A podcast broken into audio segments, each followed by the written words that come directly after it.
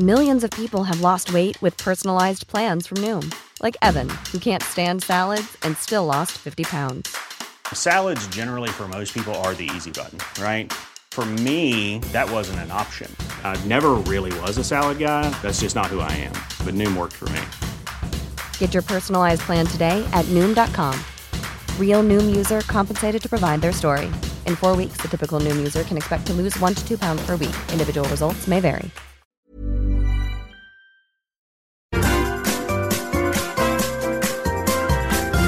You are listening to the Mother of All Talk Shows podcast with George Galloway. He's gone, Billy Bunter. A cross between Billy Bunter and Flashman has gone, departed the British political scene. May not even see out the rest of this parliament. May sit like Edward Heath used to sit, right opposite me, with really big swollen ankles in a permanent sulk or he'll take off to the United States, the lecture circuit, books and columns, and become a multi millionaire. Might be able to repay some of those loans that some of those plutocrats gave him for the furnishings, for the decoration of Downing Street, and to pull him out of a hole or two. He was a bounder, a cad, should have been horsewhipped out of public life actually before he even got in it repeatedly sacked and denounced by his employers, one after the other, as a persistent and actually pathological liar, a man who couldn't get any story straight, a man you wouldn't leave with your children, certainly wouldn't leave with your wife, is now out of British politics. He's finished, dead, a dodo, a dead parrot, or is he? There are still true believers. I know they're frequently in touch with me. There are people who believe he'll go away to a Colombe, les dos Anglais, and wait for a grateful nation to welcome his return. But I don't think so because Boris Johnson spends way above his means. And that is one of the things that has done for him. His dodgy holidays, his undeclared interests, trips, and all the rest, all contributed to a picture of Boris Johnson as a man not to be trusted, not to be trusted with his own family, by his own family, not to be trusted in any relations he had with your family, a cad of the First Order, a Victorian order cad. He didn't have a waxed moustache to twirl, but he might as well have done. Boris Johnson's legacy is miserable. It is Britain headed in to a cold, poverty stricken, probably unemployed, and definitely desperate winter. That's his main legacy for me. Of course, he got Brexit done. The Brexit that we voted for, the Brexit we were looking forward to, but the Brexit with which he's done nothing. He'll be remembered particularly for the Ukraine war because no leader in the Western world, and I include sleepy Joe Biden in this, has done more to perpetuate the senseless slaughter in Ukraine and the collateral damage of economic collapse throughout Europe and Britain than Boris Johnson. It is reported, I don't know myself the facts, but I think it has the ring of truth that when Zelensky and the Russian side were close to a potential peace agreement, Boris Johnson, on one of his multiple trips to Kiev, he was to be found more often in Kiev than anywhere else, certainly anywhere else in his own country he was supposed to be governing, he scuppered that potential peace deal. He forced, at least pushed, Zelensky into fighting on. It will all come right on the night, he said. One more push, more weapons, more money, more propaganda, lie machine support, and you can recover the territory that you have lost to the advancing Russian armed forces. Even he encouraged him to say and believe you can recover Crimea, which has been a part of Russia since before the United States of America existed as a country and has been the base of the Russian Navy for 300 years and more. Boris Johnson, it is said, also told our special forces and intelligence services to train a commando of 65 irregulars to make a landing at the beleaguered, besieged nuclear power plant when the IAEA nuclear inspectors were inside it to capture it and hold the inspectors hostage.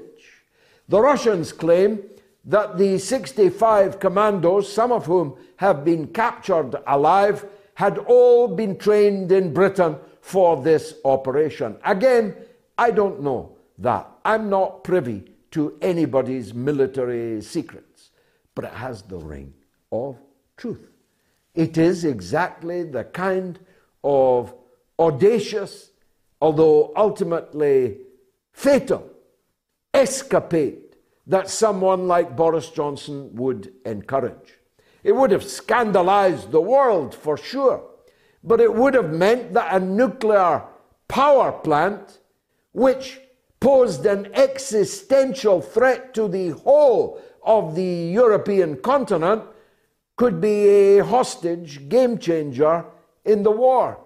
And if it went wrong, as it did, well, only a few will have fallen. 62 to be precise. Three have been captured alive. If those three testify that Boris Johnson and the British government, British special forces, and the British intelligence services, then there will be very serious questions to answer. Not just about Johnson, he'll be gone and racking up his new millions, but about an intelligence service which is already potentially in fatal disgrace.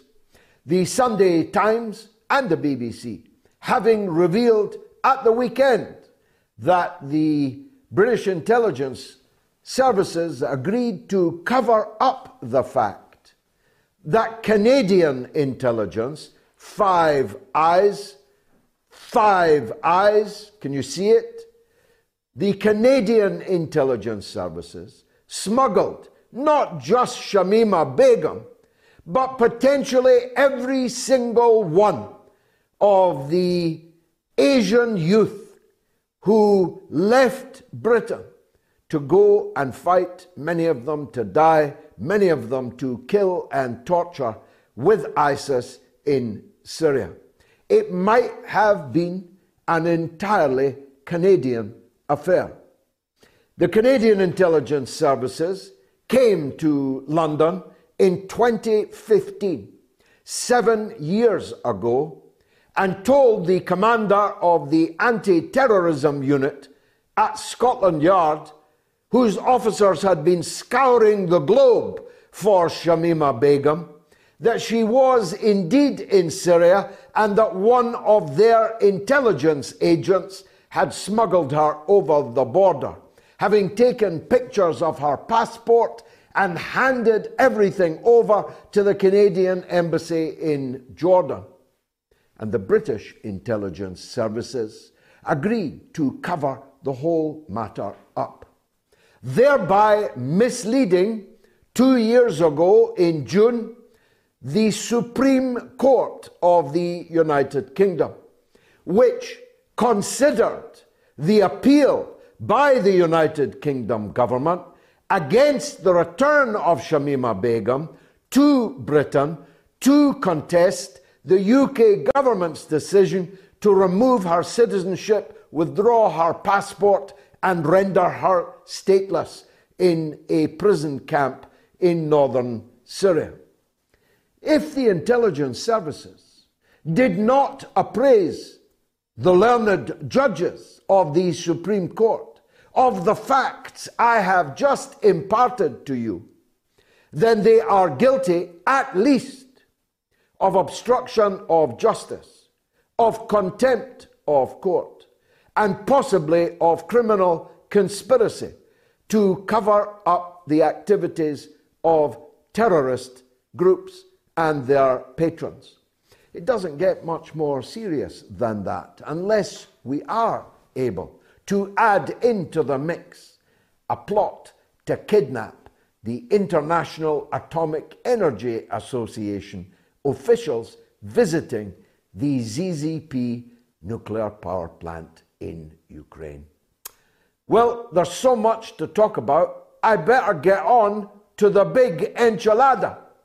I have been preaching for decades, decades, since the 1970s, about the critical importance for my own country and by extension to other countries of energy self sufficiency and public ownership and control. I did it for the first time when the late and great Mr. Benn set up the British National Oil Corporation, when Britain's oil resources, bonanza, was just starting to come ashore. At the very time the oil prices had quadrupled as a result of the Arab Israeli war in 1973. I continued to do so as an honorary member of the National Union of Mine Workers throughout the 1980s when Margaret Thatcher was burying our thousand years of coal on which we as an island sit and stand. When we murdered the mining communities, when we destroyed the Mine Workers Union for political malice and spite, and then flooded our own coal mines, which, if we had not flooded, we would now be quickly putting back into production. I did it in the 1990s when we began again reinvading the Middle East to seize control of oil and gas resources, which God made the mistake of putting under other people's countries. And even those that were with me up until this point, I'm about to lose some of you.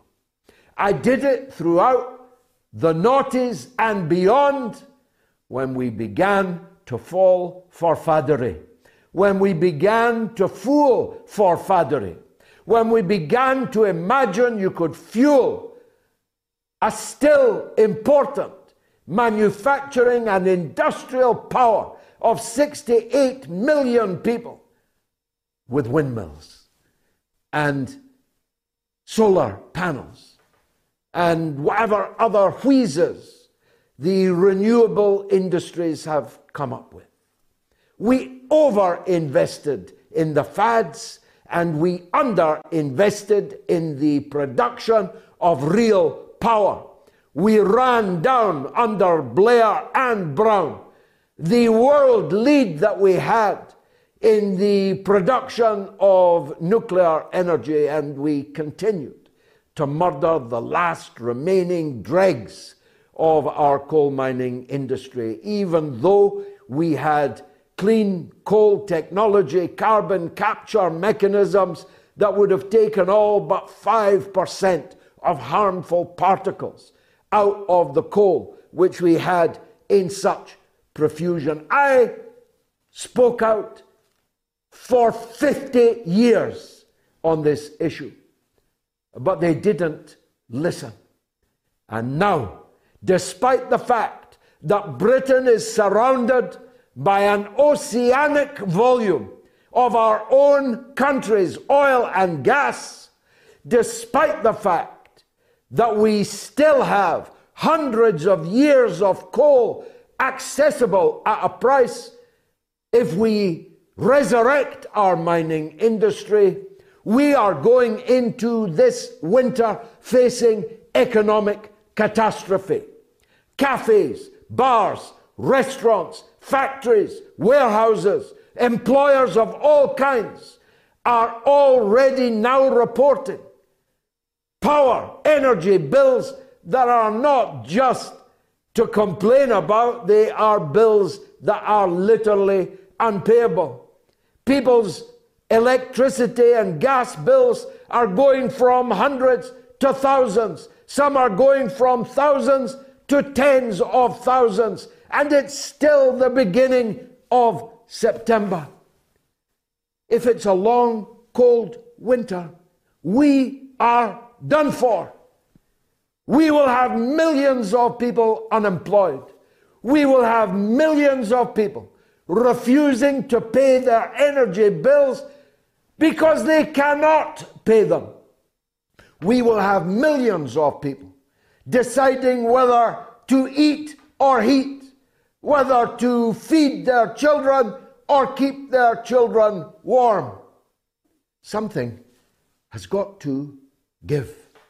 The German government, little Corporal Scholz, has just announced a 63 billion euro package to try and rescue the German economy from the coming Armageddon. The Truss will not say what she's going to do, except she will not be doing anything on the price cap.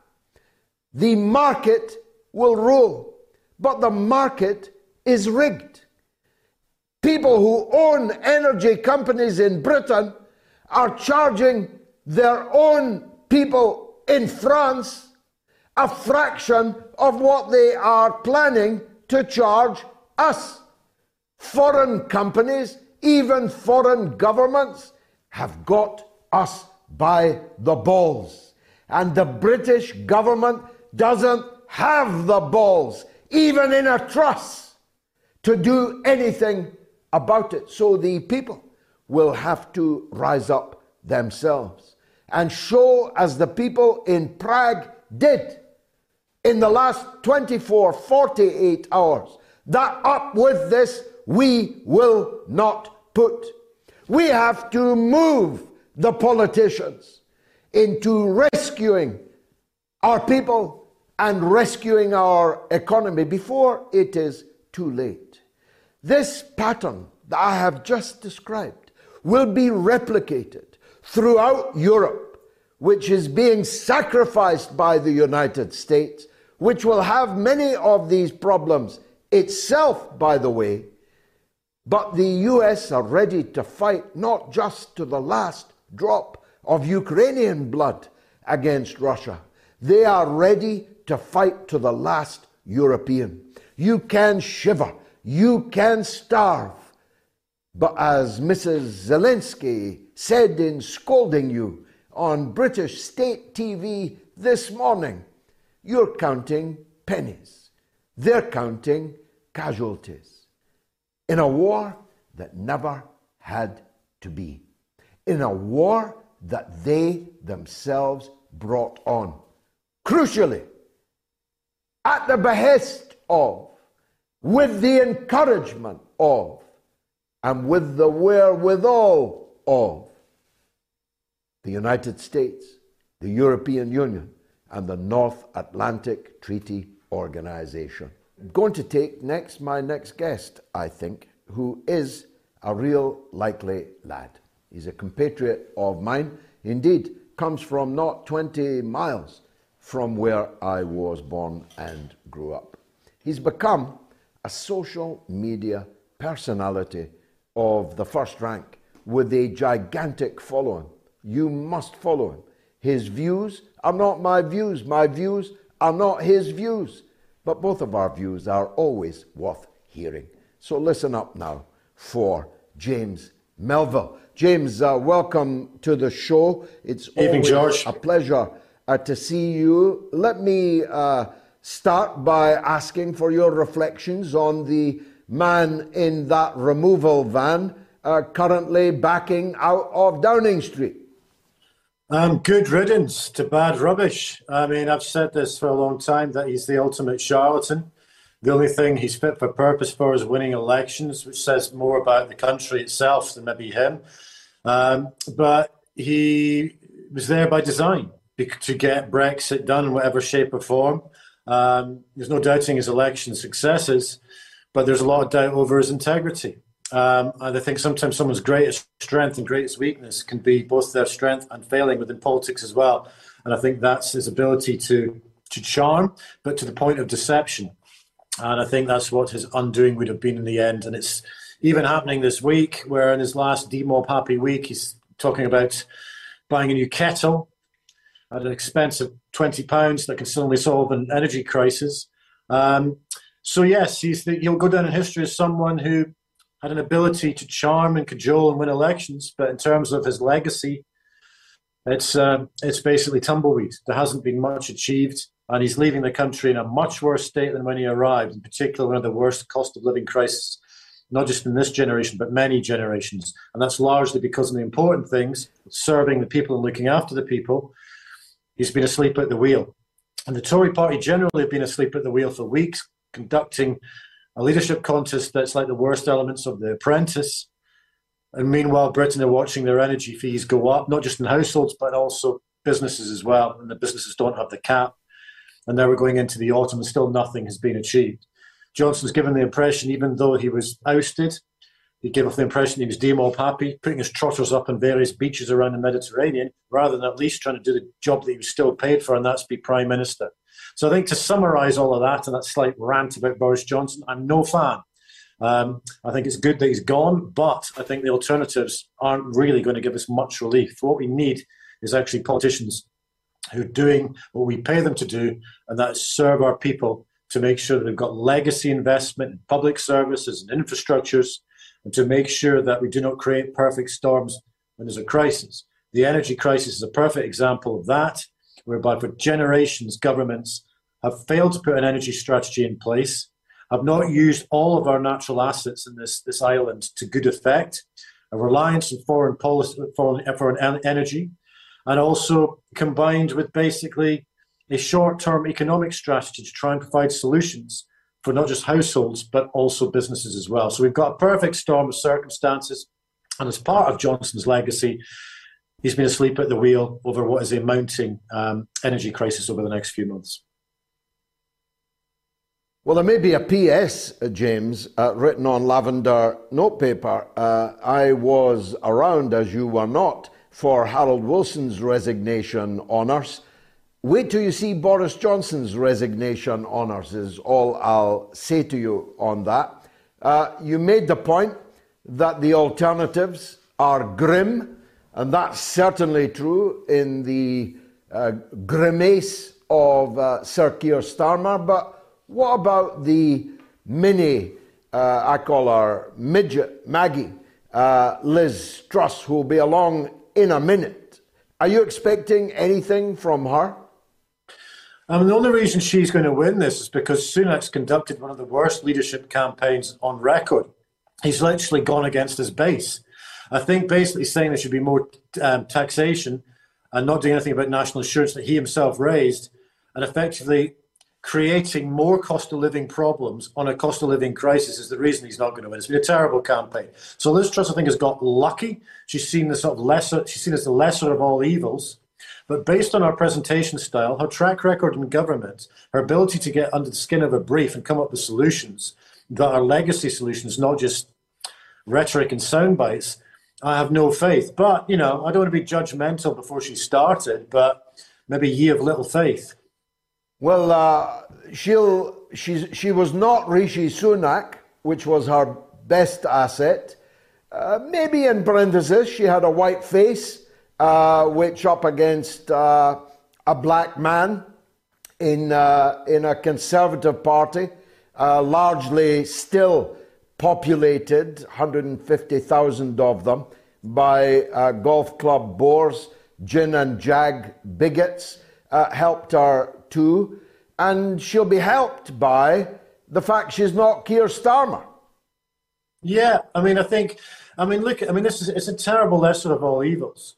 We're at a situation. Maybe I'm just sounding old here, George, but I think it seems to be law diminishing returns with our politicians. I mean, looking back in the day, going back to the 80s, 90s, whether you agreed with what was then the left versus right ideological divide. I don't think it is that anymore. It's something very different. It's, it's, it's more about authoritarianism versus a form of liberalism and libertarianism. But that's a separate debate.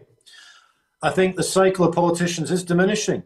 We seem to have machine politicians now who are in it for, to feather their own nests, but they don't have an ideological vision. Energy policy is a perfect example of that because, you know, if you compare the UK even to the French, the French have got the biggest kind of nuclear supplies. UK have got under 15%. We, we don't we, we don't for, for instance have a conversation about other forms of energy how it's all in the mix we're reliant on overseas um, supply and we're leaving ourselves wide open to the current crisis where basically um, corporate spibs are charging through the roof we're going to put businesses and households under the line. This is all, but, but fundamentally, the reason for all of that is because of our politicians who are failing us because they're not getting on top with of, of the brief with long term solutions.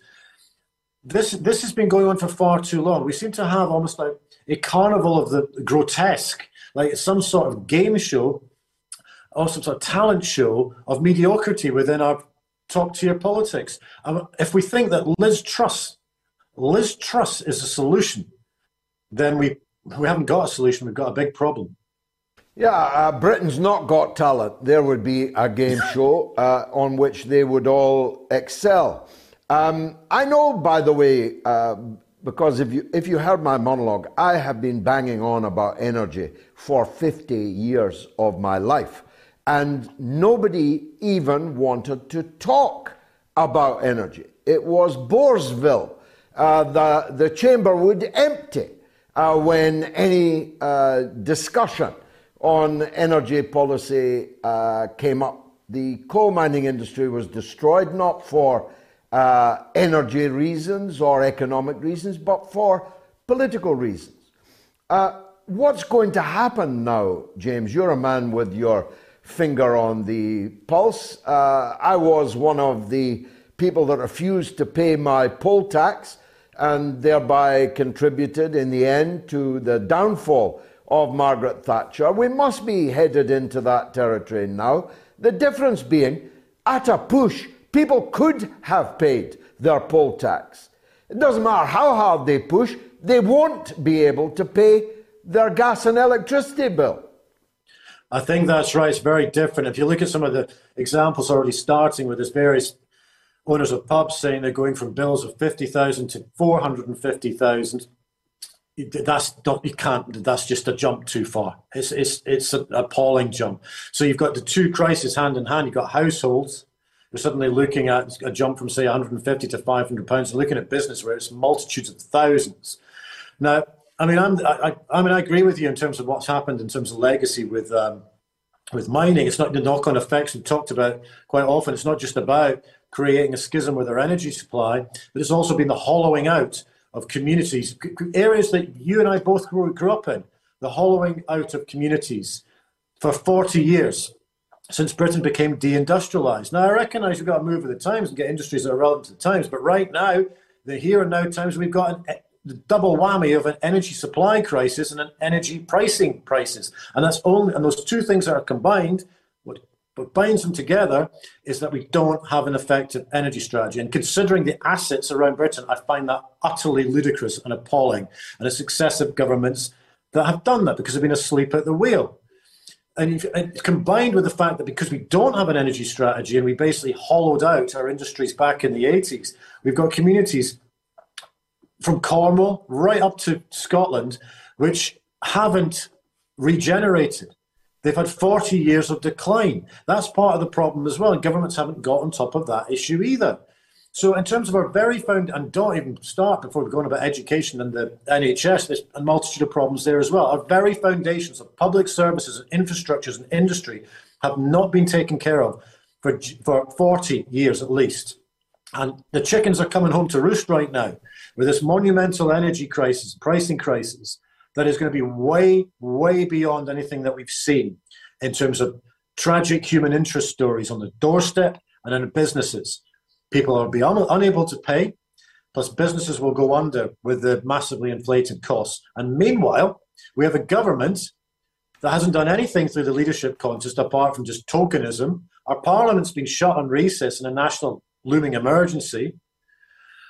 And meanwhile, what's coming down the tracks is increased prices as we go on towards the winter. And it seems to be the only strategy at the moment is cross our fingers and hope that it doesn't get too cold. That's not good enough. We pay our taxes, we expect better solutions from our leaders, and we haven't been getting effective solutions for a very long time. And now we're facing another crisis because of governments, not just this government, previous governments, have taken the eye off the ball. One of the essential aspects of the very pillars and foundations of a stable society, and that's energy supply and energy pricing. Well, the latest inflation prediction is 22%. Uh, it was it was 16% prediction the week before.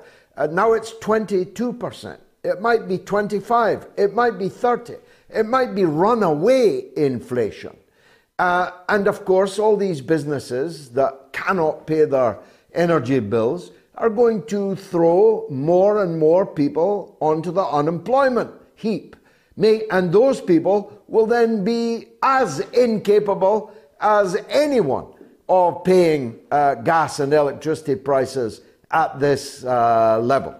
We've really got the makings of a crisis uh, here, James, and you and I are in agreement that the current crop of political leaders uh, are not up to the uh, up to the challenge. You know, we don't have solutions. That's the thing.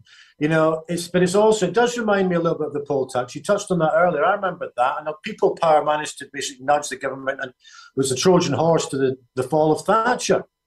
But this is what we need for this is it's going to be something whereby it does get coordinated. There has to be protesting. There has to be aspects, I think, of non-compliance. But that's only going to happen because it's a zero-sum game for people. There's no choice. People will just simply not be able to pay the level of bills that we're talking about here, whether it's household or business. And then the knock-on effects of that are more poverty, more homelessness, job losses, supply chain effects because other businesses are affected because the source of business they're working on goes under as well. We're heading for a perfect storm. Now, we were warning about this energy crisis months ago. Inflation was going up. There was problems coming down the tracks from all different sources, whether it's to do with whether it's to do with lockdowns, whether it's to do with the fact that basically Britain are sort of exposed in terms of not in complete control of their energy supply. These problems were already there. Inflation was creeping up, but the government didn't do anything about it. And it reminds me of it's the same thing as the NHS when the government are constantly saying through the pandemic we've got to protect the NHS, but meanwhile bed numbers are going down, investment in real terms going down as well, and the staff shortages. The government have had two cycles now of winters in the, in the NHS to sort it out, but they haven't. But it goes back even further than that. Every winter, there's stories about the NHS is in crisis again. Now we're getting the same stories about energy supply. The very foundations of what we expect as citizens in this country, they're not being fulfilled. So that you know, it poses the question: What exactly are we paying our taxes for? If our government isn't investing our money wisely, or we're not getting the caliber of politicians to come up with long-term strategy. Where is the social contract right now if we're going to go into the winter with a potential NHS crisis, potentially a food shortage crisis, combined with an energy crisis? It's simply not good enough. James Melville, you're a wise man. Thanks for sharing your wisdom uh, with us. Uh, now, uh, I've got uh, some super chats to read. Um, what's super chat? Super Chat is the means by which you help the Fighting Fund to relaunch the midweek Mother of All Talk shows on Wednesday, the 12th of October. Instead of the Galloway show, which is just me and Gayatri, and is, by the way, getting more than a quarter of a million views per week. One camera, my wife and me, not even a dog. We don't have one just a man and wife and a camera. It's getting a quarter of a million views, which shows there's a market for a midweek mother of all talk shows. We knew that when we had to close it for financial reasons, but we don't want to go off up on the 12th of October like a rocket only to fall down like a burnt stick. We need a fighting fund to ensure that the midweek show can continue until we manage to get a sponsor. And if you are watching and think you might be that sponsor, I can deliver you an audience of hundreds of thousands of people every week. So get in touch. But Super Chat is on YouTube, which is increasingly the best place to watch the mother of all talk shows. For algorithmic reasons, if you get my drift. Go, if you're on YouTube, to the super chat mechanism and make whatever donation you can. As Albert Sontag did this evening, as he does every single week, and he's donated 40 American dollars. And he says, I'm thinking of Cromwell before Naseby. Good luck in all your endeavors. Well, if I have any good luck, Albert, it's in part thanks to your support. Sailing Prepper gives five American dollars and says, I'll have to catch you on the replay, so here's my donation. Hope you enjoy it, brother. Dino Pantecaulas says, My weekly contribution to the Fighting Fund. Thank you, George, for fighting for the international working class. Greetings, as always, from New York. And Peter Moss says, uh, sends £10 and says, Regretfully, I pay a license fee to watch rubbish news. How can I not donate to someone who tells you the truth? God bless you, George. Russia is not our enemy. God bless you, Peter. Thank you. Jay Copario gives three pounds and says, Will you interview Phil Bevan on your show? That is a very good idea. I'll see if we can get Phil on next week. Now, comic potential is not in short supply in international politics today. There's a comedian literally in charge of the Ukraine. We have a comedian the Prime Minister of Britain until tomorrow. Joe Biden's comic potential is literally unfathomable in the depths to which it could sink.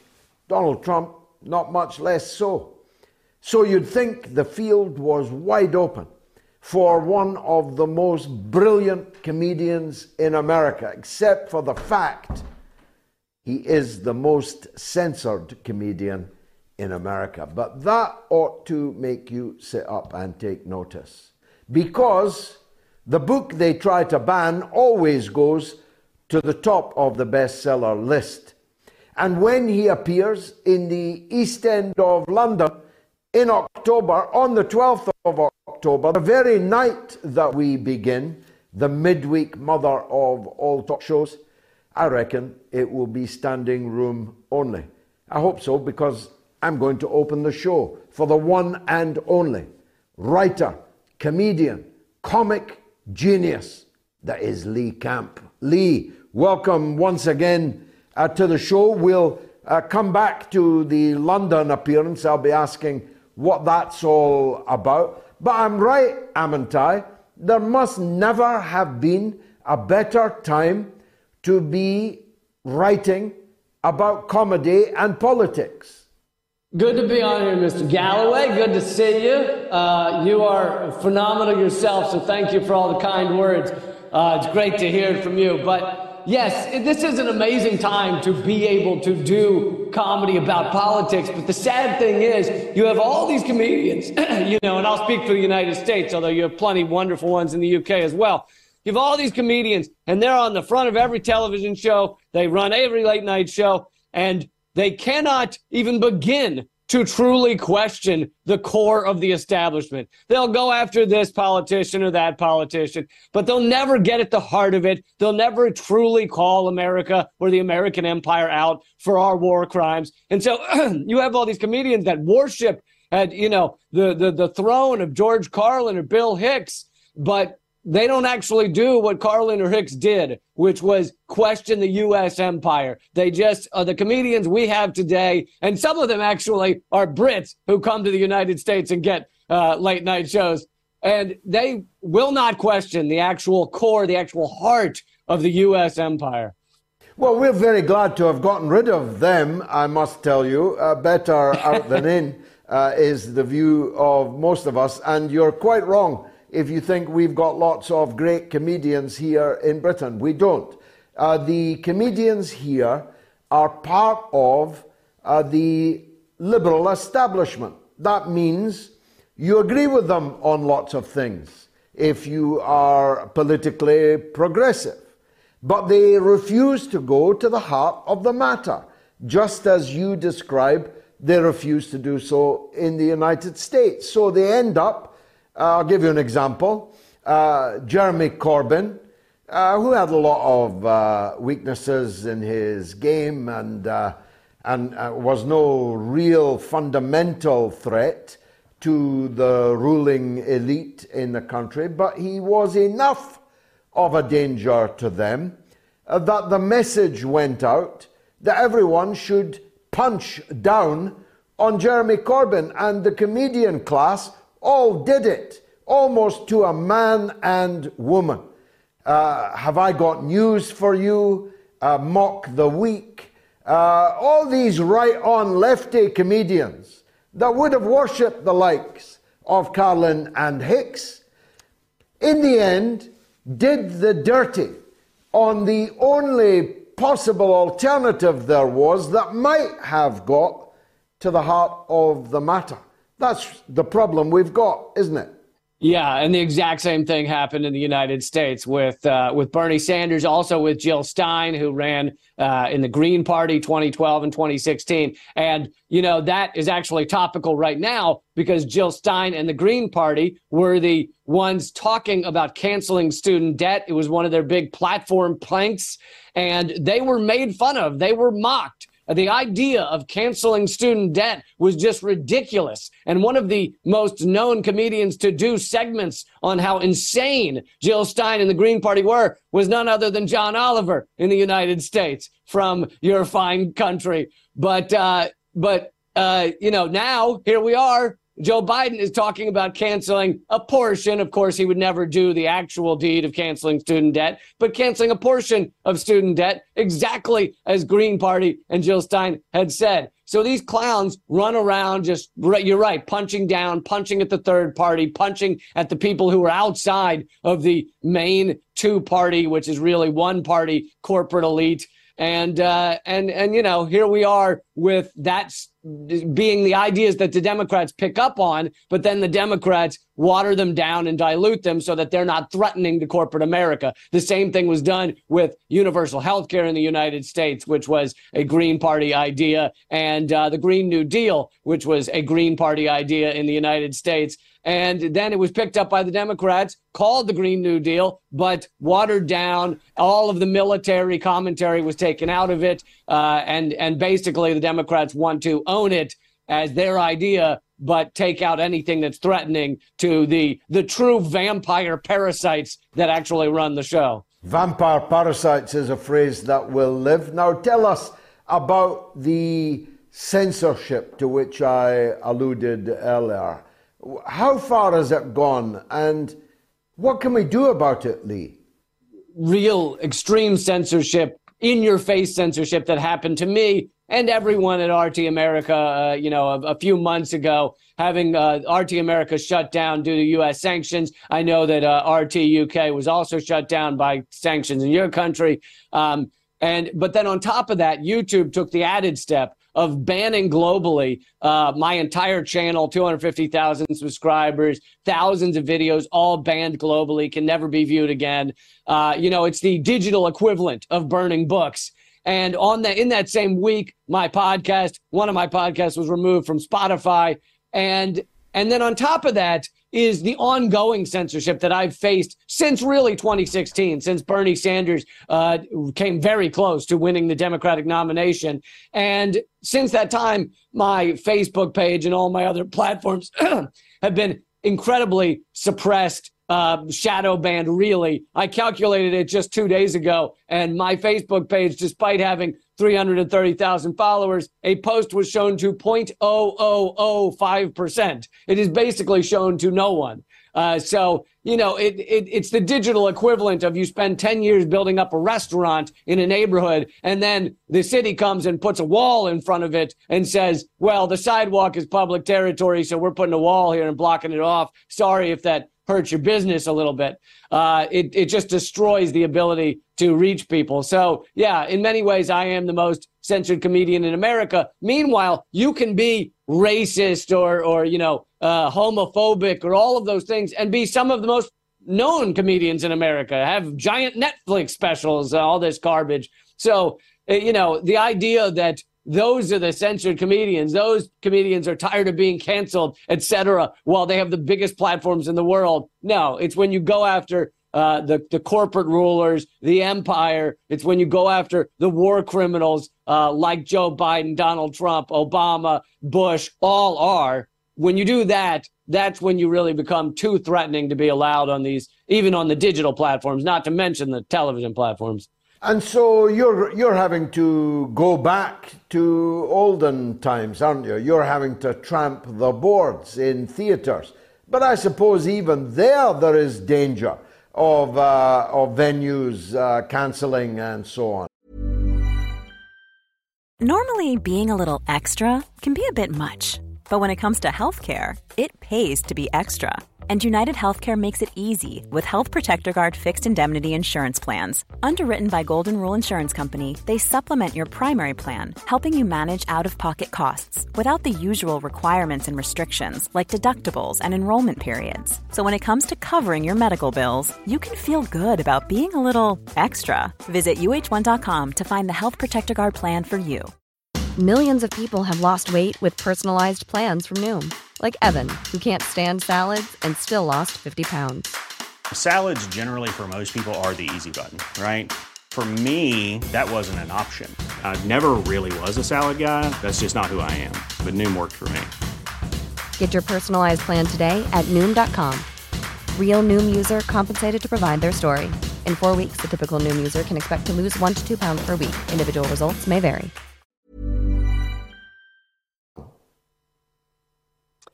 Yeah, actually, this was the first time I've really experienced this. Uh, we had multiple venues say they couldn't work with us because uh, we have have called to attention the actual truth behind the proxy war in Ukraine, the reality of it. Uh, you know, and and that is the first time I've seen that at, at live comedy venues because these live comedy venues will host some of the most you know disgusting, repulsive comedians out there but apparently they won't work with someone who actually speaks the facts uh, about the proxy war in Ukraine. So, uh, yeah, I, I, hadn't dealt with that before, particularly. Um, but it, you know, th- this isn't new. This has been done before, but I guess it hasn't been done as much recently. But you know, Lenny Bruce was one of our most famous stand-up comedians in the United States. But when he came out against religion and against uh, the the government, then the cops started arresting him for his stage shows. They would sit in the audience and arrest him. They then started uh, arresting bar owners for having him on stage, and he ultimately OD'd on drugs. But really, he was driven to his death. It's it's kind of a, a you know murder without the murder charge. Uh, scenario, and and they really succeeded in in destroying him, and that was back in the you know 60s. So uh, this has happened before in the United States, despite us supposedly being the land of the free and free speech. Uh, we are anything but. We are the largest prison state in the world, and we claim to be the land of the free. So that tells you something. It's uh, it's a new McCarthyism, but it is worse than McCarthy. Uh, McCarthy affected uh, civil servants. He affected uh, Hollywood uh, to uh, quite a significant extent, but not the whole of the population. This new McCarthyism is look, it's hard luck for thee and me. Very hard luck in both of our cases. But it's worse than that. It means that there's a whole public out there, apart from the 0.25 that are being allowed to read your stuff, uh, is kept ignorant of even the existence of the other side of the story. That's the real danger of it, isn't it? Yeah, yeah. It's keeping people ill informed and uninformed. And that's really the goal of it. Uh, you know, they, they are fine with debate. People like to say, well, what do you mean that something's a, an opinion, not even opinion? What do you mean a, a point of view is, uh, is censored? I, I turn on the TV and I see them debating every day, two sides. It's like those aren't the real two sides. Those two sides are within a tiny Overton window, a tiny window of allowable thought for your corporate rulers that really own this system. And, you know, you could see people debating, but it's not a real debate. It's a debate between bombing Syria next week and bombing them this week. That's not a real debate. The real debate is why are we at war? Why are why are we run by a country run by war criminals? Those type of debates are the real debate, but that is carefully purged from your public airwaves and it keeps people really desperately ill informed. And, you know, that's why I'm so excited to, to do these live shows and so excited that we'll get to have you on the show uh, October 12th. Yeah, I, I, was going to turn to that now. London is getting ready to welcome you. Uh, tell us about that show, uh, but also the extent to which you think that uh, formerly two countries divided by a common language uh, we are actually becoming, whether we like it or not, uh, one country, one Anglosphere. Our politics are almost the same. Our political and economic problems are almost the same. And our culture is beginning to merge also, isn't it? Yeah, yeah, absolutely. Uh, it's it's sickening to see. I think that part of this proxy war that the U.S. has carefully crafted in Ukraine. You know, I'm I'm opposed to the Russian invasion. At the same time, as I am adult enough to understand what pushed them to that point. Uh, and the reason, part of the reason, there are several, but part of the reason the U.S. wanted this proxy war was it forces much of Europe back into the feudal and the UK back into the feudal state position that they were starting to get out of. They were starting to make deals with Russia, deals with China, and this really helped push them back into that feudal state position underneath the United States. Uh, but like you're saying, we're we're also seeing kind of the corporate takeover of culture, uh, creating a very homogenous landscape. Uh, you know, and, and, not just with countries, but uh, across the U.S. I've toured most of the United States, and most cities look essentially the same. The the, the corporations that own the downtown are the same. Uh, they, they look very much the same, and that it's incredibly sad to see that these cities that used to have the vibrant, different style of life has, has all been homogenized and crushed by a, a corporate takeover. And I'm sure that's what you're speaking about is happening in Britain as well. Uh, so it, it, it, really is uh, sad to see. Tell us then, in the minute we've got left, uh, where do people get tickets for the London gig? Uh, yeah, it's so leecamp.com is the best place to go. Uh, just click on the schedule tab and it'll have the tickets there. And it'll be a combination of your your awesome opening, which I'm excited for, uh, stand up comedy with me and Graham Elwood. And then we do a live podcast of it's called Government Secrets. It's all about the dirty history of the UK and the US that people have ignored or forgotten, and your mainstream media will never tell you about, but all out there in the open to read about if you wanted to take the time, if people wanted to take the time. And uh, so it's called Government Secrets. So we'll do a live taping of that podcast as well, October 12th in London. LeeCamp.com. Look forward to it, Lee. Look forward to it. LeeCamp.com. That will not be redacted. We will be there and speaking our truth. Now, Tea House, which is a Chinese outfit, uh, I don't know that much about them. I think, I'm guessing, that they are connected to Chinese uh, state media, but they, they plow a kind of independent furrow. And twice now, they have lifted my short address at the Oxford Union. Somebody said to me at the football yesterday, uh, today, uh, that they had uh, been watching my uh, performance at the Oxford Union. I asked which one. He didn't know that I have been debating at the Oxford Union for decades, uh, and some of them more memorable than others. This one now has millions of views thanks to Tea House and China. Take a look.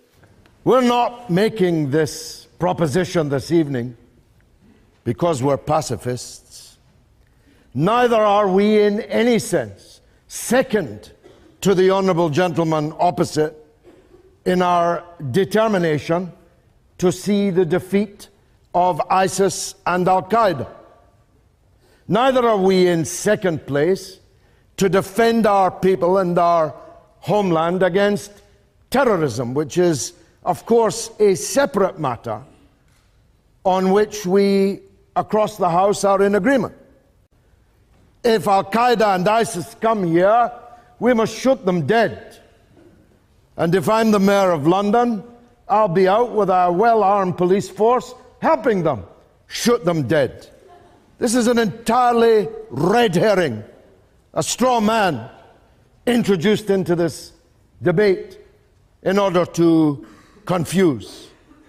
I want to see every member of ISIS and Al Qaeda and all the other organizations like them dead on the battlefield. The difference here is our contention that the words Western intervention and ISIS really oughtn't to appear in the same sentence. Because, of course, the West are responsible for ISIS. It was the West who created ISIS, both directly and indirectly. Don't shake your head, even Tony Blair accepts that. President Obama made the case very clearly just a month or two ago. ISIS, he said, grew out of our invasion and occupation of Iraq. It's an example, he said, of how we should aim before we shoot.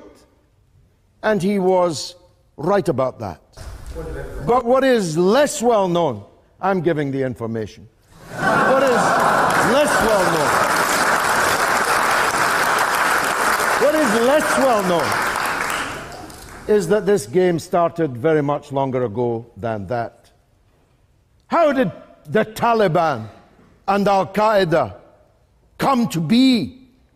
They came to be because the British and American governments, principally using the money of the same satrapies in the Persian Gulf who are paying for the war in Syria now, built up this monster of Islamist fanaticism and extremism.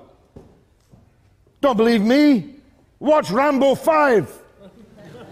Watch Rambo 5 and see the dedication at the end of the movie to the freedom fighters of Afghanistan, who were, of course, to become Al Qaeda and the Taliban.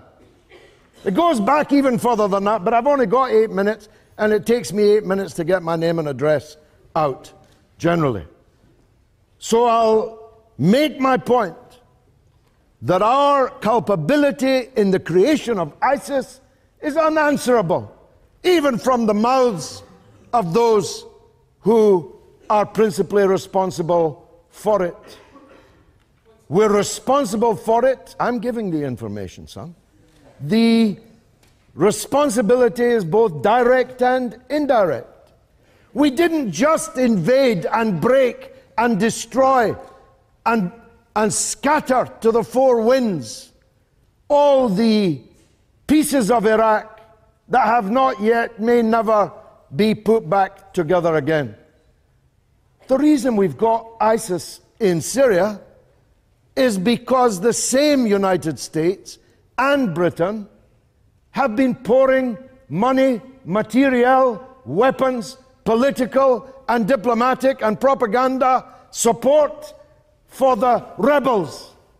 And every gun, every piece of material that we delivered to the battlefield in Syria ended up in the hands of either ISIS or Al Qaeda or one of these other groups. That too is not contestable. Yes, sir. Um, just because we may have a historical responsibility for the actions, the creation of ISIS, does not mean that we have not learned from our mistakes.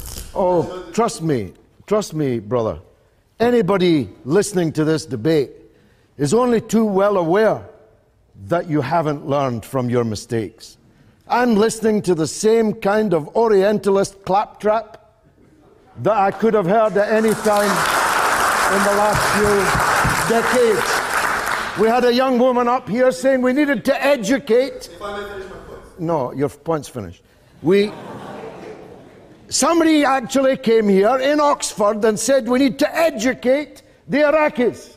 The Iraqis were teaching algebra when we were painting our faces blue and living in the forest. You think you need to educate the Iraqis? Really? Really? What are you going to educate them in? Military skills? We're not so good at that anymore. The Queen doesn't have enough soldiers. We ran away from Basra under fire, whipped. The United States withdrew from Iraq, beaten by the resistance of the Iraqi people. We're running out of Afghanistan and we'll be very lucky if it's only the Taliban that come back to power. Because competing against the Taliban is ISIS. The Taliban are the moderates in the fight that's about to ensue. So the West is a military failure, with all respect to the honourable and gallant officers here present this evening. And where's all this money coming from? Where's all the soldiers coming? How many of you are going to put a tin hat on and go and fight in Syria? Not many, I'll warrant. But where's the money coming from? We can't keep our old age pensioners warm in the winter time. But you want to go around the world setting fire to other people's countries over and over again, and even go back to the same countries and set fire to them again. I never heard such ridiculous nonsense. Let's deal with our own problems. Let's deal with the problems of our own people. If ISIS come here, we'll kill them. And by the way, the Iraqi army have liberated Tikrit, have liberated Ramadi, will liberate Mosul. Let's give them every support, no doubt, but they don't need Tommy Atkins and his gun to appear there and do it from, for them. And I've got news for you. The Syrian Arab army, a mainly Sunni army, is winning the war in Syria. It'll soon be over. ISIS and Al Qaeda will soon be defeated. And the last thing they bloody well need is you lot turning up.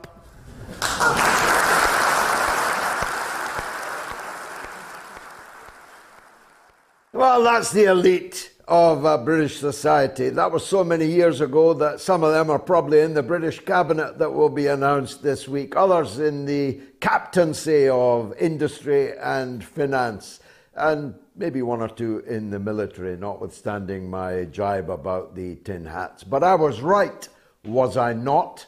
And is that message not as evergreen today as it was back then? The only thing that's different is I'm two and a half stone lighter, and don't I look better for it? Here's some super chats to read. Rudolf Gaspointer gives 10 euros. Thank you, Rudolph. Uh, he says, Thanks, George. I would rather send you money than buy silly newspapers. Rudolph, nobody buys newspapers anymore, my friend. David Akero sends 200 Kenyan shillings. God bless Kenya. Uh, where can I purchase the Boris Johnson satnav? He says. And Liam Barrett gives 10 euros, just a small donation, not small at all, Liam, to the Fighting Fund from Liam in Dublin. And up the United, 3 1. United are back, four wins in a row. And boy, does Anthony look like the real deal.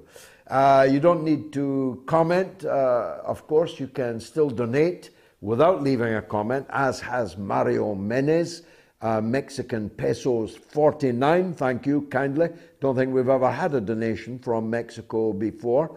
Assad uh, gives one pound.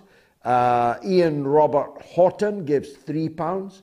Mr. Lover gives five dollars. Teresa Kelly, my old friend in the US, as she does every single week, sends 10 American dollars. Eaton Lee sends 38 Hong Kong dollars. Despite the charge that I'm a Chinese asset, I have no idea how much money that is, but it's very welcome indeed. And Jason Kane gives one pound. Let's go to the lines. G in Leeds on the cost of living crisis. G, welcome to the show. Uh, good evening, uh, George Galloway. I must say, Uh, I liked your speech about Iraq. I think uh, that was you've done your homework, and uh, that was good to hear your speech about Iraq, and uh, it was Thank good you. to hear all that information. Thank you.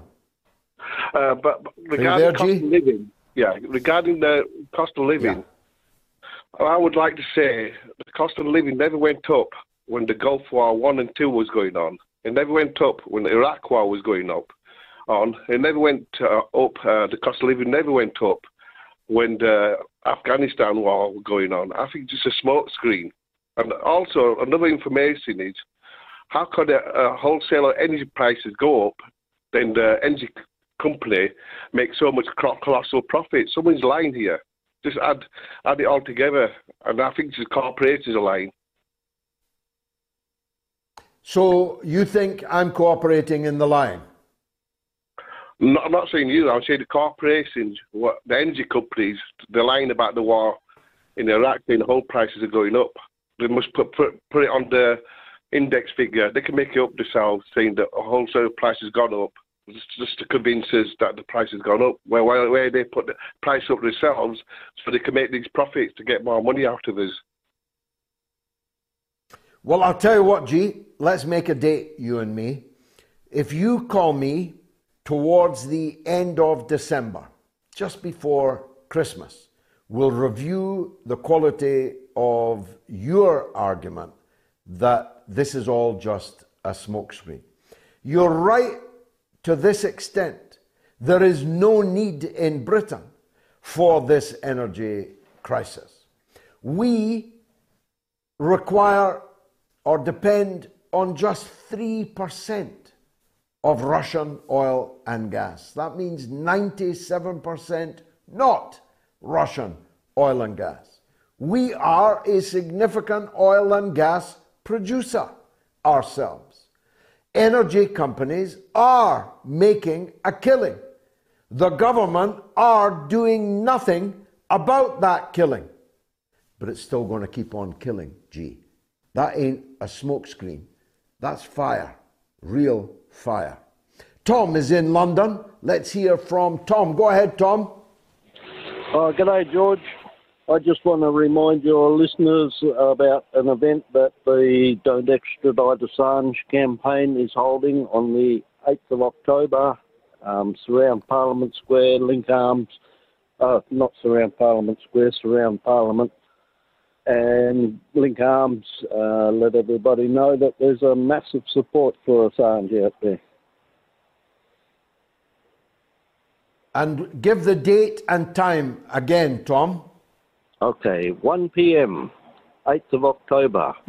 Look at the DEA website, Don't Extradite Assange, or one word, um, and register that you will be there. Be there, be in Parliament Square. Thanks, Tom, for that. Uh, George is in America in a place called Akron on U.S. wars. George, what would you like to say? Well, I'd just like to say, George, that uh, Callie Mora and I really admire your stances on things. And I served as a medical corpsman in Vietnam, and I never thought that we would again commit such a mindless, useless debacle as we are presently doing with the uh, Ukraine war. Uh, I'm, I'm I'm quite disturbed about it because I think we seem to be sleepwalking towards the abyss and uh, whistling towards the grave, so to speak. And the elites are just so divorced from the common people's concerns and worries that it, it doesn't it doesn't look good. I hate to be so pessimistic, sir. No, uh, but I absolutely hear what you're saying. For those of us, you and me, uh, who lived through the Vietnam War, you more closely than me, obviously, uh, it's difficult to understand how our rulers keep managing to march everyone to front after front after front, war after war after war. The same journalists and broadcasters that marched us into the disaster of the Iraq War not 20 years ago yet have marched us again effectively into the war in Ukraine. Um, it's really a question of, to paraphrase George W. Bush, fool me once, shame on you. Fool me twice, shame on me. It's us that are the fools, George, because they keep getting away with it. Well, uh, I think one of your illustrious countrymen said it best, William Shakespeare in King Lear. He said that as flies to wanton boys are we to the gods. They kill us for their sport, which is pretty much what Biden says. Well, you know about. Yes, go ahead. Sir. It's uh, that's exactly what that's exactly what he said this week. It's exactly what uh, Boris Johnson said in his valedictory address. Although neither, of course, had the eloquence of William Shakespeare. George, thanks uh, very much uh, for that uh, call. Now, as I told you last week, I think uh, the mother of all talk shows is going on the road. It's the mother of all road shows, and it begins in Stockport. And uh, the sales, the ticket sales, are going like hot cakes. There's the uh, details there. It's Monday, the 7th of November. Now, let me tell you uh, one or two things about the theatre. Parking is free outside. If you're coming by train, it's only five minutes walk from Stockport train station. Stockport is just six miles from Manchester. It's a wonderful theatre. We got a great welcome there. Uh, my colleague Shen went to see them this week. Uh, he sent me some of the video. The theatre looks absolutely brilliant. I might actually book it every month and have a different kind of event uh, every month. But this one, the mother of all road shows, we're going to be filming at it. Gayatri is going to be filming at it, interviewing people, and we'll show those interviews plus clips from the roadshow itself on the subsequent edition of Moats. So uh, there's only just over 50 tickets left, so you better get them quick, better get them soon from Ticket Source. Uh, now, David in Nottingham is on the line. Let's hear from him. David, go ahead. Hi, George. Uh, what I'd like to say, George, is uh, I feel that there's a group of um, institutions, like very wealthy individuals, who profit hugely from um, hostilities from one nation against another. Sure. And um, sure. It's like, the, and the, the governments that, are around now, they're, well, they're all, in my opinion, they're all trade because they don't care about the country nor the people. They just line their own pockets. And it's a betrayal to the people and, and the country. And um, like, like the gas yeah, crisis. they're lining their own pockets and they're lining the pockets of, of, of, of VWAF and the Davos Group and, the, and all the rest uh, of it, yeah. Yeah. They yeah. own the military industrial complex. They're friends, people they went to the Oxford Union with. So I believe, George, that um, the gas crisis has nothing to do with the Ukraine war whatsoever. Uh, there, there was a peace deal on the table, and Boris went over and scuffed that peace deal. He wouldn't let Zelensky sign up to it because um, cause he wanted to blame Ukraine. Well, that's certainly widely that's yeah, that's widely reported, and it's undoubtedly true, David, that uh, the power in the world did not want to see this war end. They wanted this war to begin. They supported it from the coup in 2014 until now. Except now they're in fifth gear and they're emptying our coffers and emptying our ammunition stores and our armories also. We, we actually don't have the equipment and weapons that we need to defend our own country because we are shipping it to Ukraine, along with now more than $80 billion, $80 billion in direct transfers to the Treasury in Kiev. Last word to you, David. George, do you feel that Russia's once again going to save the world from the Nazis? Uh, I don't put it in these Manichaean terms. Uh, I think that uh, Russia has defeated already, will defeat uh, the attempt by NATO uh, to create a military threat against Russia in its front porch. Uh, it has defeated that. I don't believe that the Russian army is going to keep on going. I don't believe it's going to reconquer the, the Baltic states or Poland or Germany or any of that. But I hope it will prove a lesson that Russia and its new alliance with China are the new power in the world. And everyone needs to respect that and get alongside it, seek to profit from it uh, in business, in culture, in tourism, in human relations, seek to benefit from the rise and rise of Eurasia instead of seeking to check its rise and, if possible, destroy its rise, because neither of those things is going to happen. Now, we've interviewed one of my former colleagues, because I used to work on RT America, as was, now defunct. Now we're about to interview another of my colleagues. They thought that they had silenced both Lee Camp and Faran Fronczak, but my goodness, they misunderestimated them.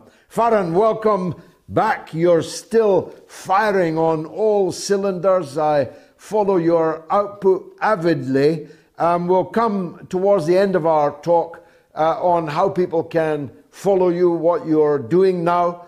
Uh, but I was exploring with Lee Camp uh, the comic potential of uh, international politics right now.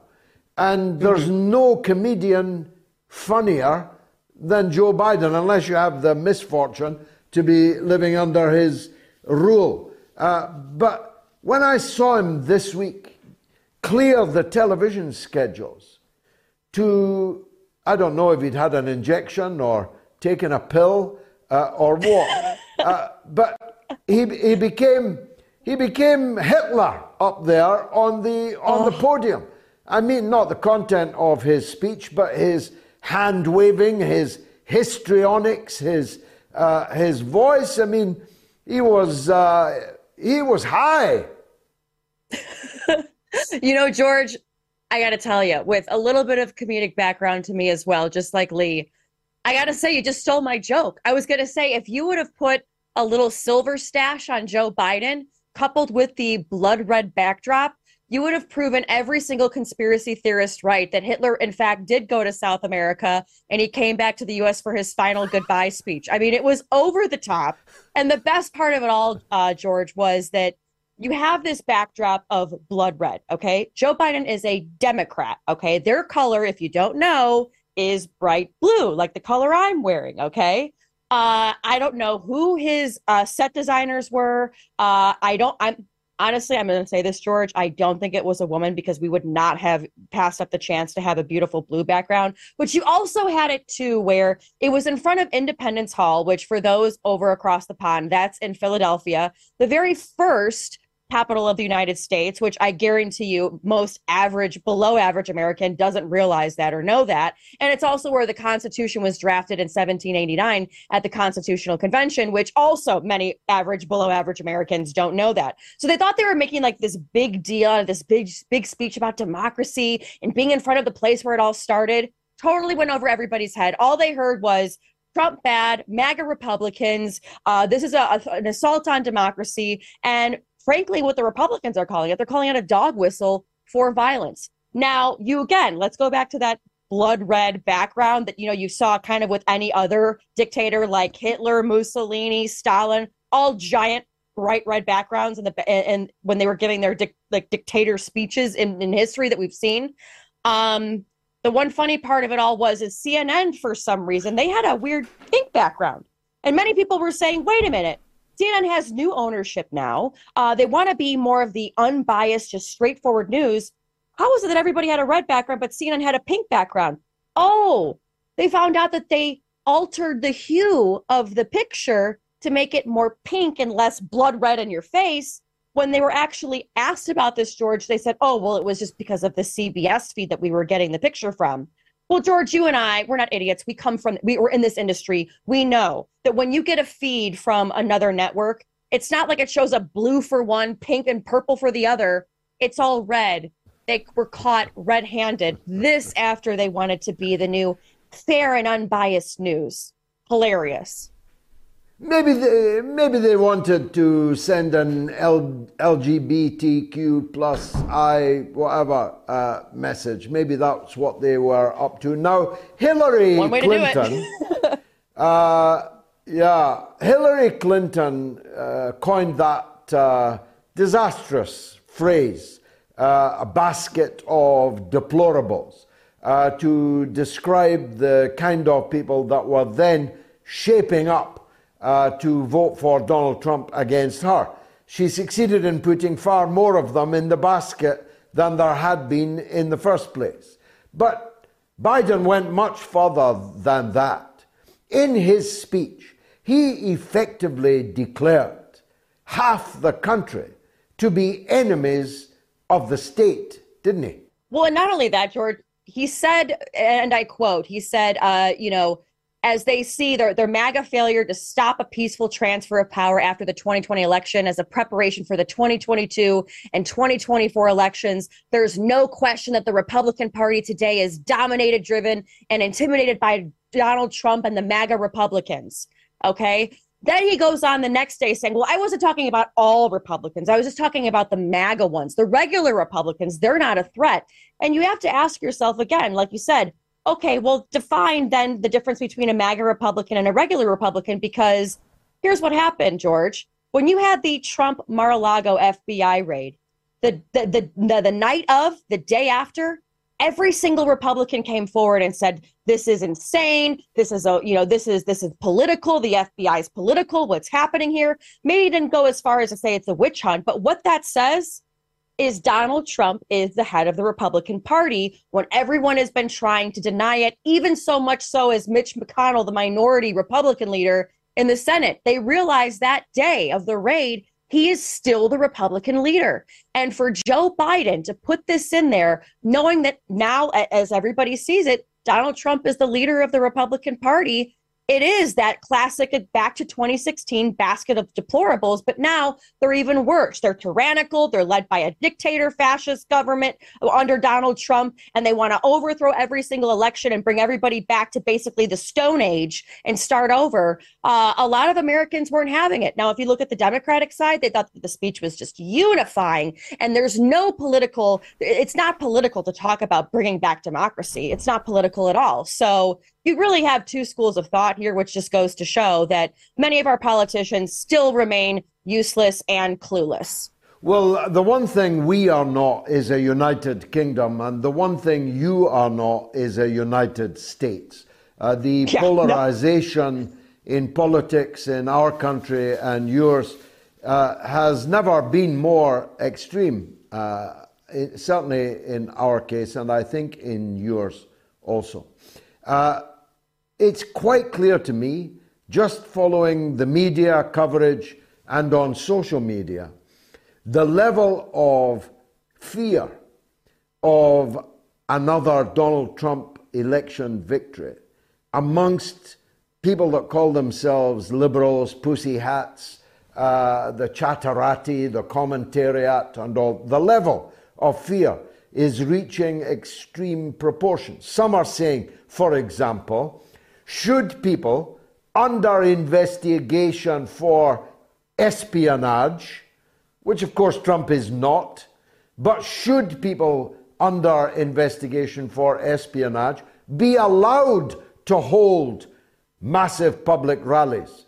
That tells you it was a massive public rally that he held. Mm-hmm. And they're terrified that he's coming back. Are they right to be? George, they are they have absolutely every single right to be terrified. And I'll tell you why. You go back to the US Constitution. They were trying to make it out that there was this one little clause and one little, uh, you know, uh, uh, article in the Constitution that, you know, if somebody gets indicted for, you know, having, you know, it was like basically going against presidential duties that they could be removed from office. Guess what? The Constitution has three requirements for running for president. You have to be over the age of 35, you have to have lived in the United States for at least 14 years, and you have to be a U.S. citizen. That's it. We've had congressmen actually run from their prison cells in our history, okay? They're terrified because they know no matter what they do, even if he were to run from his jail cell, he could still do it if he wanted to, if he gets caught for espionage. And that's one of the biggest problems here, George, is you're seeing that, you know, we have 2022 midterms coming up here in, in less than two months, November. And you have where the Democrats are probably going to lose the House. And it's going to probably go back to the Republicans. The Senate, still somewhat of a toss up, but the House is what they're really looking at because Republicans have talked about, and mind you, the Democrats and the Republicans for this midterm cycle they both are not running on anything except get get the other guy out of power. It's a very easy, just blatant, we're done with the other side, so vote for us. The laziest election you can imagine, okay? But one thing that Republicans have promised, though, is they want to hold Benghazi style investigations into three major things. They want to look into Hunter Biden's foreign business dealings. They want to look at the U.S. withdrawal from Afghanistan and how they say Joe Biden botched it. And then they also want to talk about the collapsed sale of Twitter to Elon Musk. So Democrats are really trying to stop this kind of wave as Republicans are saying, no, no, no, no, no. They had the whole January 6th hearings. If you've seen, you know, uh, if you've been following U.S. politics at all, which honestly was kind of a big dud. A lot of Americans didn't really watch it because they're worried about how to put food on the table and pay for gas. Uh, so you have all these other Republicans saying, you know what? S- strap in, folks. When we get the House back, oh man, are we going to have a field day with Democrats? So, uh, again, as you said, not united as far as any United States goes. Uh, but it, like you said, it doesn't seem like we're the only ones. It seems like the UK, our brothers and sisters across no. the pond, you guys might be going through the same thing.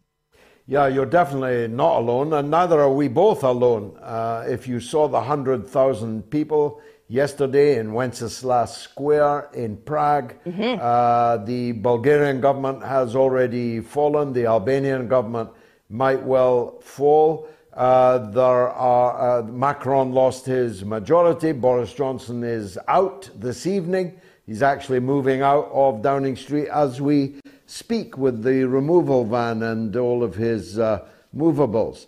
Uh, so um, it's not going too well for uh, the likes of Joe Biden. And you can't win elections just talking about the other guy when you mm-hmm. yourself are historically unpopular. Uh, Joe Biden has approval ratings uh, that uh, have scarcely, if ever, been worsened by any other president of the United States. And his deputy, Kamala Harris is even less popular than him. So I think the writing's on the wall in November, Faran.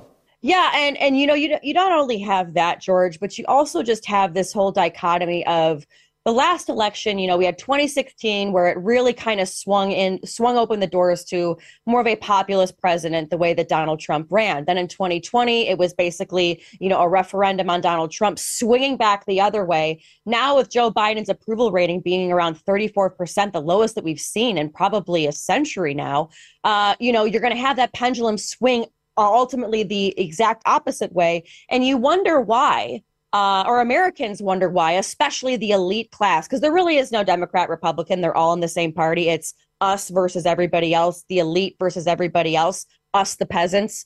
Um, but they're sitting there wondering, wh- why is it that nobody, everyone's leaving the party? We have the most independent voters than the country has ever seen because they're seeing that the the Democrats don't help you. The Republicans will say that they help you, but then kind of when push comes to shove, it's always, oh, the Democrats did wouldn't let us do it.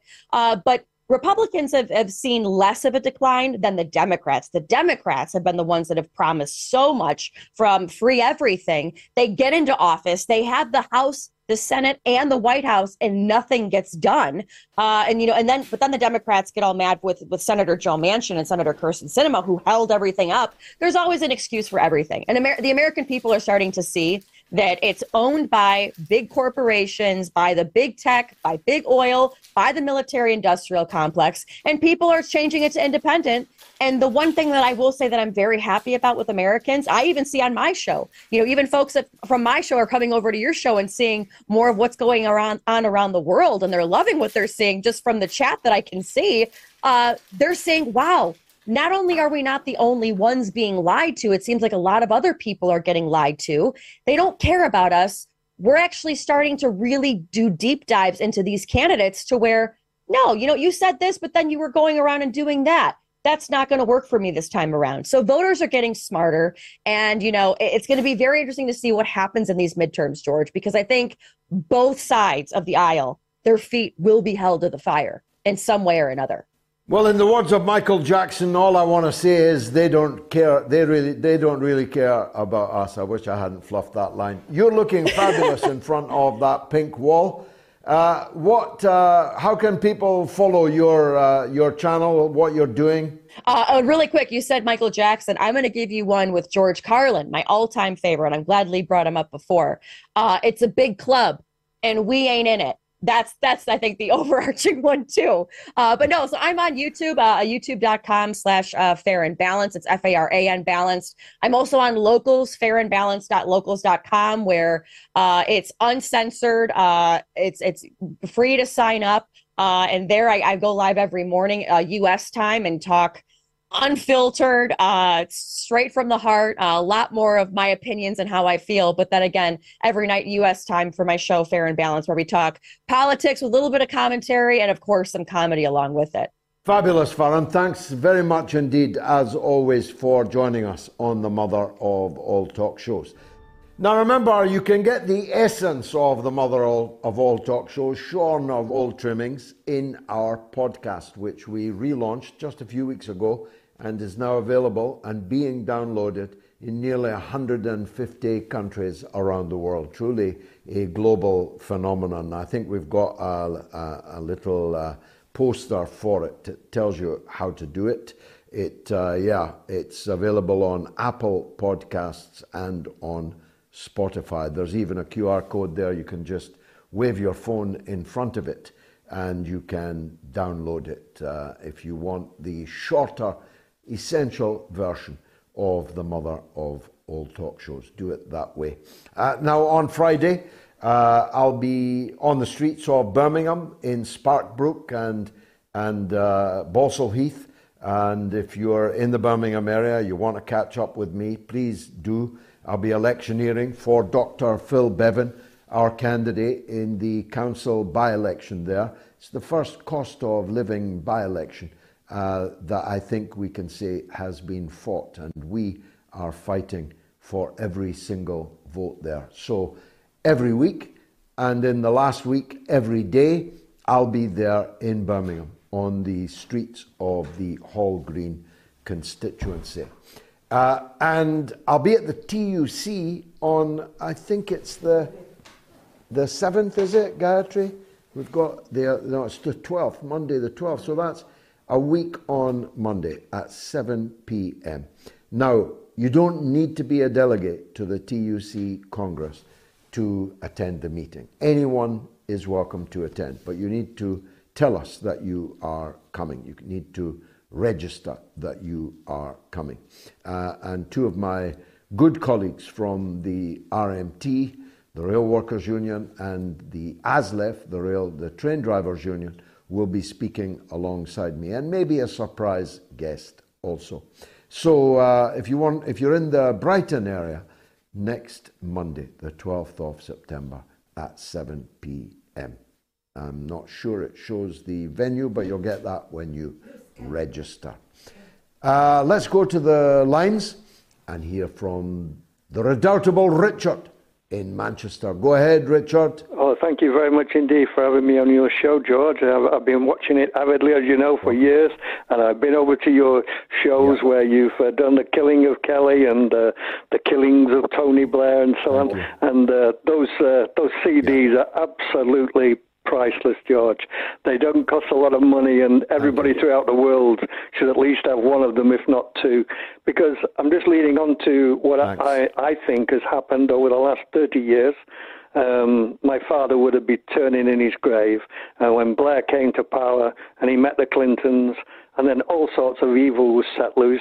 We've been warring with people for nothing for year after year after year after year, and it is still going on.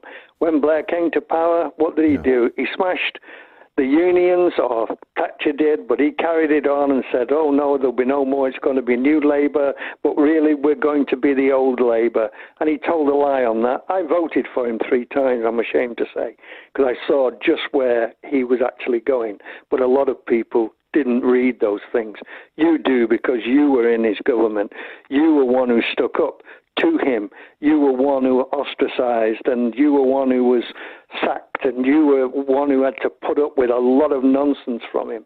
And um, my hat goes off to you. And when I see you in the Senate and I play that tape, how they tried to get you under false pretenses I look at it and I go, George Galloway is a man who stood up for the rights of the people in this country. And I would say that to anybody, and I do say it to people, and I say to them, watch the moats, watch it and listen and see some of the great people that George has on.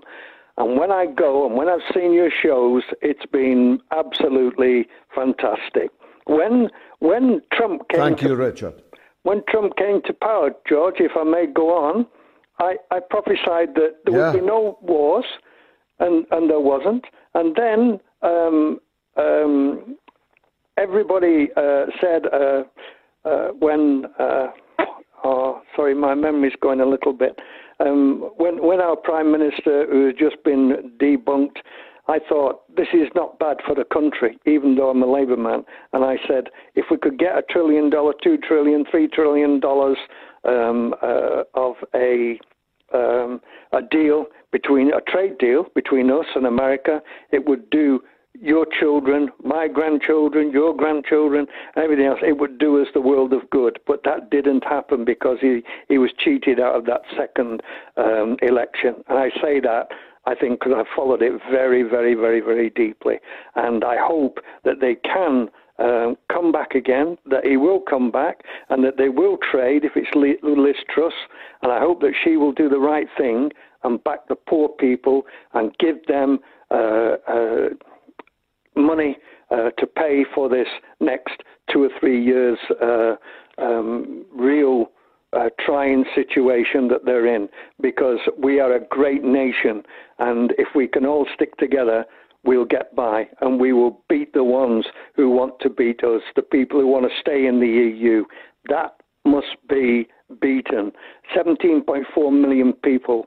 They should all rise up and all come on whatever media and tell other people we don't want to go back in the EU. Thank you, George, for letting me speak. Well, there might not be. Thank you. Uh, God bless you for all of that, Richard. I wish I had time to respond to many of the great points that you made. Uh, but there probably will not be a European Union, at least not as we knew it uh, at the end of this current uh, wave of crises. And maybe we'll deal with that uh, on another uh, occasion. The final poll results are in. I can't myself see them, but they are uh, apparently extraordinary. Will there be blackouts in the coming big freeze? On Twitter, yes, 69%, no, 31%. On YouTube, yes, 83%, no, 17%. And on Telegram, yes, 89%, no, 11% Many thousands of you have voted. I'm grateful uh, for it. And that is the final result uh, on the poll. Uh, let's go to Lawrence in London. Go ahead, Lawrence. Hello, George. Nice to talk to you. Um, a couple of short points, really, just on the energy thing. Uh, the first one mm. is regarding geothermal energy capture. It's probably one of the most environmentally favourable cyclical energy forms. we've already got piping that can now last around 50 to 100 years, and the heat exchange boilers, convectors, what you want to call them, between 30 to 50 years. Now, with plenty of room for improvements in both, as well as the heat exchange fluid, why do you think we're not spending more money on this energy extraction form? And my other point, really, Well, I'll- um, I'll- and you might be able Yeah, to go on. fill this out, is regarding energy costs, the costs of gas, Russian gas. The last I heard regarding this was that we used to get our gas on long-term contracts, and the Russians wanted to stick to those long-term contracts. But the powers that be thought they could get one over the Russians by using spot price for the contracts. And the Russians said, please don't do this. Stick with long term contracts. Um, but they went ahead and did it. Um, and shortly after that, the spot price went from around £40, £50 per therm up to what we have, I think, yesterday, £500 a therm. Um, It's over do you know more about that?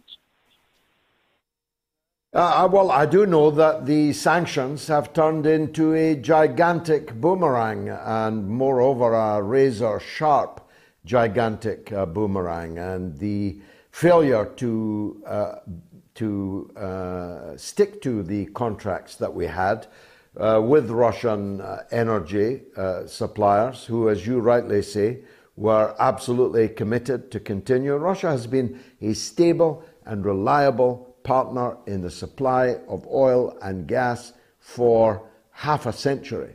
And since the fall of the Soviet Union, the, uh, there has never been any attempt by Russia to politically exploit uh, its customers. It was ready forevermore to continue supplying us at the cheap and reliable price we were paying. It's us that announced sanctions on them. And therefore, Boris Johnson and others trying to blame Russia for this catastrophe into which, this tornado into which we are now entering, you'd have to be an idiot to believe it, that it's somehow Russia's fault, that you put sanctions on them, having spent the last eight years fueling war in Ukraine on their borders. Lawrence, I can't deal with the uh, other uh, energy point that you made just because of the hour, and I have other things to turn to, but we will look at the energy field, if you like, including uh, geothermals, in subsequent shows because this issue isn't going to go away. I need to acknowledge Tony Bond, who gives £10 and says, Keep up the great work. As a small retail business, it's an unbelievable uphill struggle. Not only the costs, but people have nothing to spend. Tony, that's the double whammy. Not only does your shop, your small business, your cafe, your restaurant, not only is it now facing steadily and I think quite quickly unpayable gas and electricity prices that will put you out of business, even if it didn't put you out of business. The people it has thrown onto the unemployment scrap heap no longer have money to spend in your small business. And what will be left? A lot of derelict shop fronts, a lot of derelict pubs, a lot of derelict small hotels, derelict businesses. That big business, monopoly capitalism, will come along and hoover up at us for a song at a kind of uh, fire sale prices. And there will have been a fire sale because nobody could put the fire on because of the cost. And uh, Jiggermas gives five pounds and says, regarding the opening of a coal mine, and still no decision has been made. I'm well aware uh, of this. If they don't open that coal mine now, in the, situation we're in, then Ward 5 at Broadmoor really has taken over the government. Mick A gives £5. Moats, keep the heat up with facts, not fiction. Thank you, Mick. And Mind Block gives £10, saying, Keep up the good work, George. As long as God gives me breath, I will. John Kelly gives £10. Get Nord Stream 2 online. That's there. Could easily have been now supplying cheap, reliable Russian gas. It's us that caused its closure. Jolly Rogers, $10. Nero Biden, looking like a green goblin against a blood red backdrop. Jolly Rogers, that is a very vivid picture you just painted there and perfectly accurate.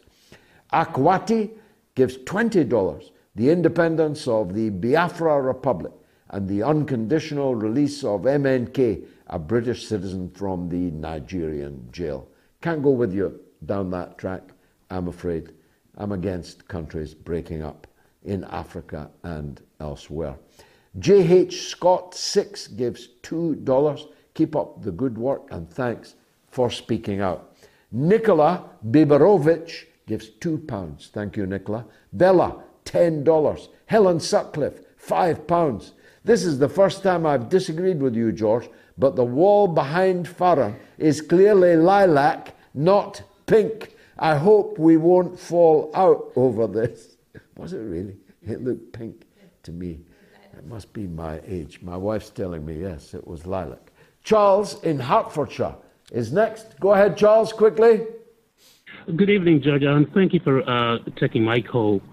Uh, basically, um, I think it's a phrase that came up while I was trying to think about what I was going to talk about, and it says "code red for democracy." You know, uh, basically the reason why I'm thinking about this is because uh, I still remember I, I, still have vivid images of the poll tax and how people basically when um, odious uh, policies are being uh, forced on them, they come together out in mass, you know, and it grows into um, this conflagration of fire.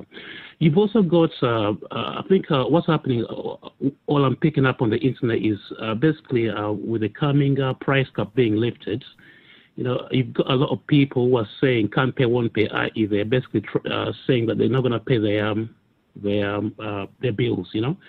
And on the face of it, all you see is just a collection of people getting together, you know. But if you look upon it from a wider point of view, like say, for example, what's happening in, Europe, where the, is, it in the Czech Republic, where you've got a lot of people who are actually coming together and saying that, uh, you know, and they're protesting against the government, you know. These things start off as like just people getting together uh, to a common cause. But um, as in the, with the Occupy. Um, well, I hope so. Uh, look, Charles, I need to cut you short because the hour is uh, up, in fact. But the uh, the need, look, I don't like disorder. I want uh, peaceful uh, opposition to the government's failure to control the energy companies and the energy price.